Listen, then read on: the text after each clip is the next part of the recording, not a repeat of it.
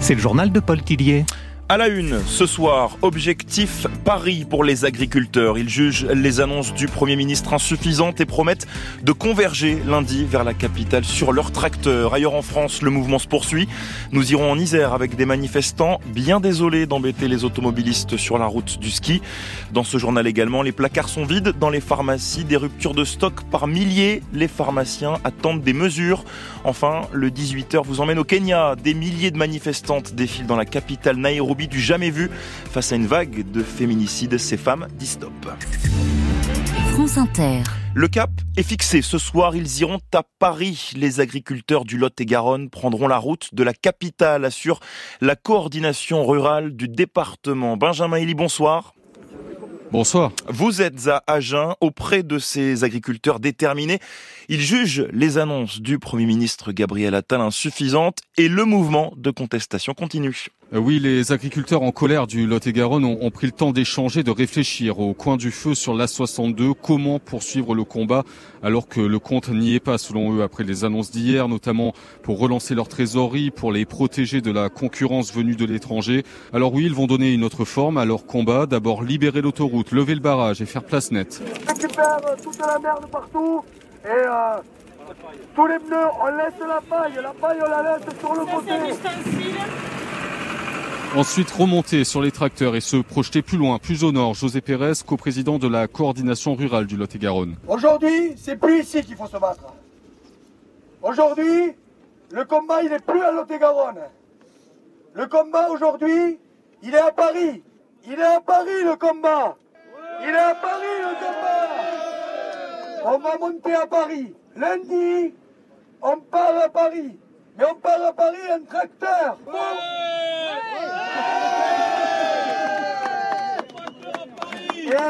On n'a pas le choix. Pas le choix pour se faire entendre. Voilà ce qu'ils pensent. Leur idée se rapprocher de la porte du ministère de l'Agriculture. Leur objectif, euh, bloquer le marché de Rungis. Il faudra au moins deux jours de voyage. Benjamin il y avec les moyens techniques de Johanna Gabrick. Les jeunes agriculteurs eux aussi réfléchissent à un blocus autour de Paris dimanche soir. Rien n'est encore décidé. D'autres resteront chez eux pour occuper le terrain. Comme en Isère, près de Bourgoin-Jallieu, une trentaine de tracteurs forment un barrage sur la 43 et la 48. Ils resteront au moins jusqu'à mardi. Ça promet une belle galère pour les vacanciers qui veulent aller au ski. Mais il n'y a pas le choix, explique Didier, agriculteur. C'est compliqué en haut pour entendre ce qui se passe tout en bas. Donc ben, nous, on est juste là en bas et puis on essaye de faire ce qu'il faut. Alors, pardon de déranger les gens euh, qui vont travailler, qui partent au ski, c'est pas notre but. Mais il faut bien se faire entendre. quoi. Et, a priori, on est plutôt soutenu par la population. Donc euh, ça fait plaisir. Moi, j'étais dans ma boutique hier à la ferme. On était soutenu par, par tous les, les clients qui venaient chercher le pain à la boutique. Et, bah, c'est joli, ça fait plaisir, ça donne du bon au cœur. Et ça fait du bien de savoir qu'on est soutenu parce qu'on n'est pas tellement soutenu par les pouvoirs publics avec euh, toutes les contraintes administratives et, tout le reste. Donc euh, ça fait vraiment du bien quand on voit que la population nous soutient. Au micro de Julien Balidas, France Bleu Isère pour France Inter. Jusqu'à 4000 participants à Pamiers, en Ariège, cet après-midi. Une marche blanche pour rendre hommage à cette éleveuse, Alexandra, et à sa fille de 12 ans, tuée en début de semaine dans un accident de voiture sur un barrage. Les ruptures de médicaments se multiplient en France, 30% de plus en 2023 par rapport à l'année précédente. L'Agence nationale de sécurité du médicament recense des milliers de signalements pour des ruptures de stock. Tous les médicaments sont concernés et ça n'est pas prêt de s'arranger, explique Philippe Bessé, le président de la Fédération des syndicats pharmaceutiques de France, attend maintenant des mesures. C'est très probablement lié en effet à une demande mondiale qui explose et à un usage euh, des antibiotiques qui doit être revu en fonction de, tests d'orientation diagnostique qui doivent être réalisés de façon massive. En fait, on, on utilise trop euh, les antibiotiques très probablement à mauvais escient et donc il faut qu'on revoie l'usage. Mais il y a également le, le, problème de la tension mondiale sur ce produit. De toute façon, ce, ce qui est clair, c'est qu'on a besoin maintenant d'avoir une prise en charge au niveau ministre ça fait deux fois euh, que des réunions importantes sont annulées parce que le ministre démissionne. C'était au mois de juillet avec François Braun, au mois de décembre avec Aurélien Rousseau. Du coup, euh, on est laissé euh, entre nous quoi pour essayer de gérer les problèmes à la petite semaine. Il faut vraiment que Madame Vautrin se saisisse du, sujet au niveau ministériel. Philippe Bessé au micro d'Ersine Lebovitch. Une plateforme de pédopornographie démantelée en France, c'est une première. Un retraité âgé de 64 ans est soupçonné d'être à la tête de ce site. Mis en examen hier à Strasbourg, l'homme était recherché par les polices de plusieurs pays. Chez lui, les enquêteurs ont découvert 200 disques durs et 10 ordinateurs.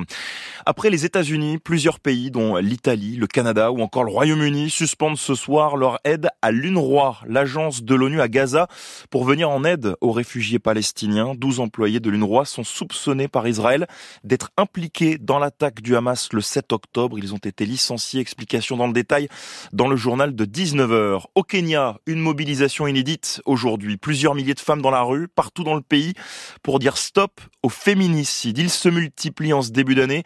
Alban Tiroir, à Nairobi, la capitale, les associations de défense des droits des femmes lancent un appel au secours. Arrêtez de nous tuer, nous sommes fatigués. Ce sont les slogans scandés par les plusieurs milliers de manifestantes dans le centre-ville de Nairobi, la plupart habillées en blanc, rouge et noir, les couleurs de la marche. Sheila est travailleuse sociale, elle est venue en solidarité pour toutes les victimes de violences. Je suis très contente, je n'osais même pas imaginer qu'il puisse y avoir autant de monde, que tellement de personnes soient venues. Ça montre bien qu'il y a un véritable problème au Kenya et qu'il est temps d'y faire face.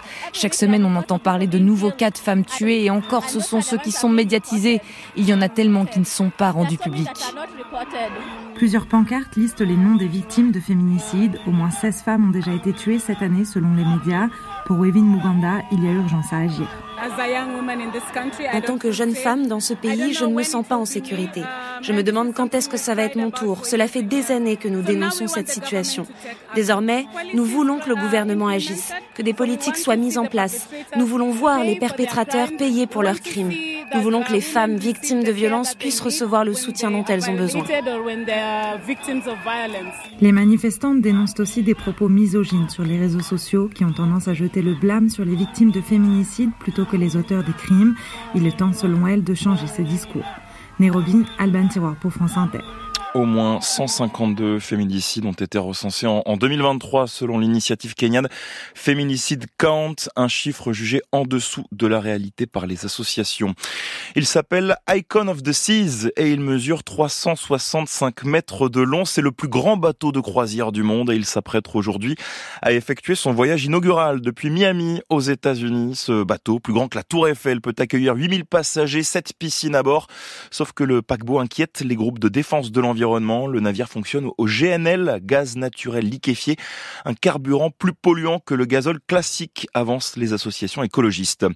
Une fusée tricolore, le skieur français Nils Allègre remporte tout à l'heure le Super G de Garmisch-Partenkirchen en Allemagne. Une minute et 12 secondes à 30 ans.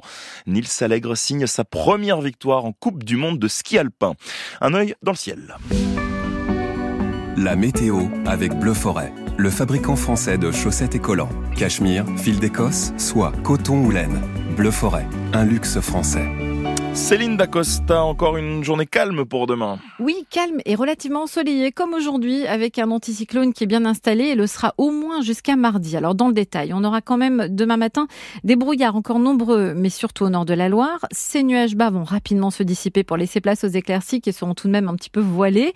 Deux zones restent un petit peu plus nuageuses sur la Bretagne avec là des nuages assez compacts, le long des côtes de la Manche avec un voile un petit peu plus dense et sur le Langue de Croussillon avec un vent d'automne qui souffle fort et qui va pousser les nuages. On pourrait même avoir un petit peu de pluie sur les Cévennes.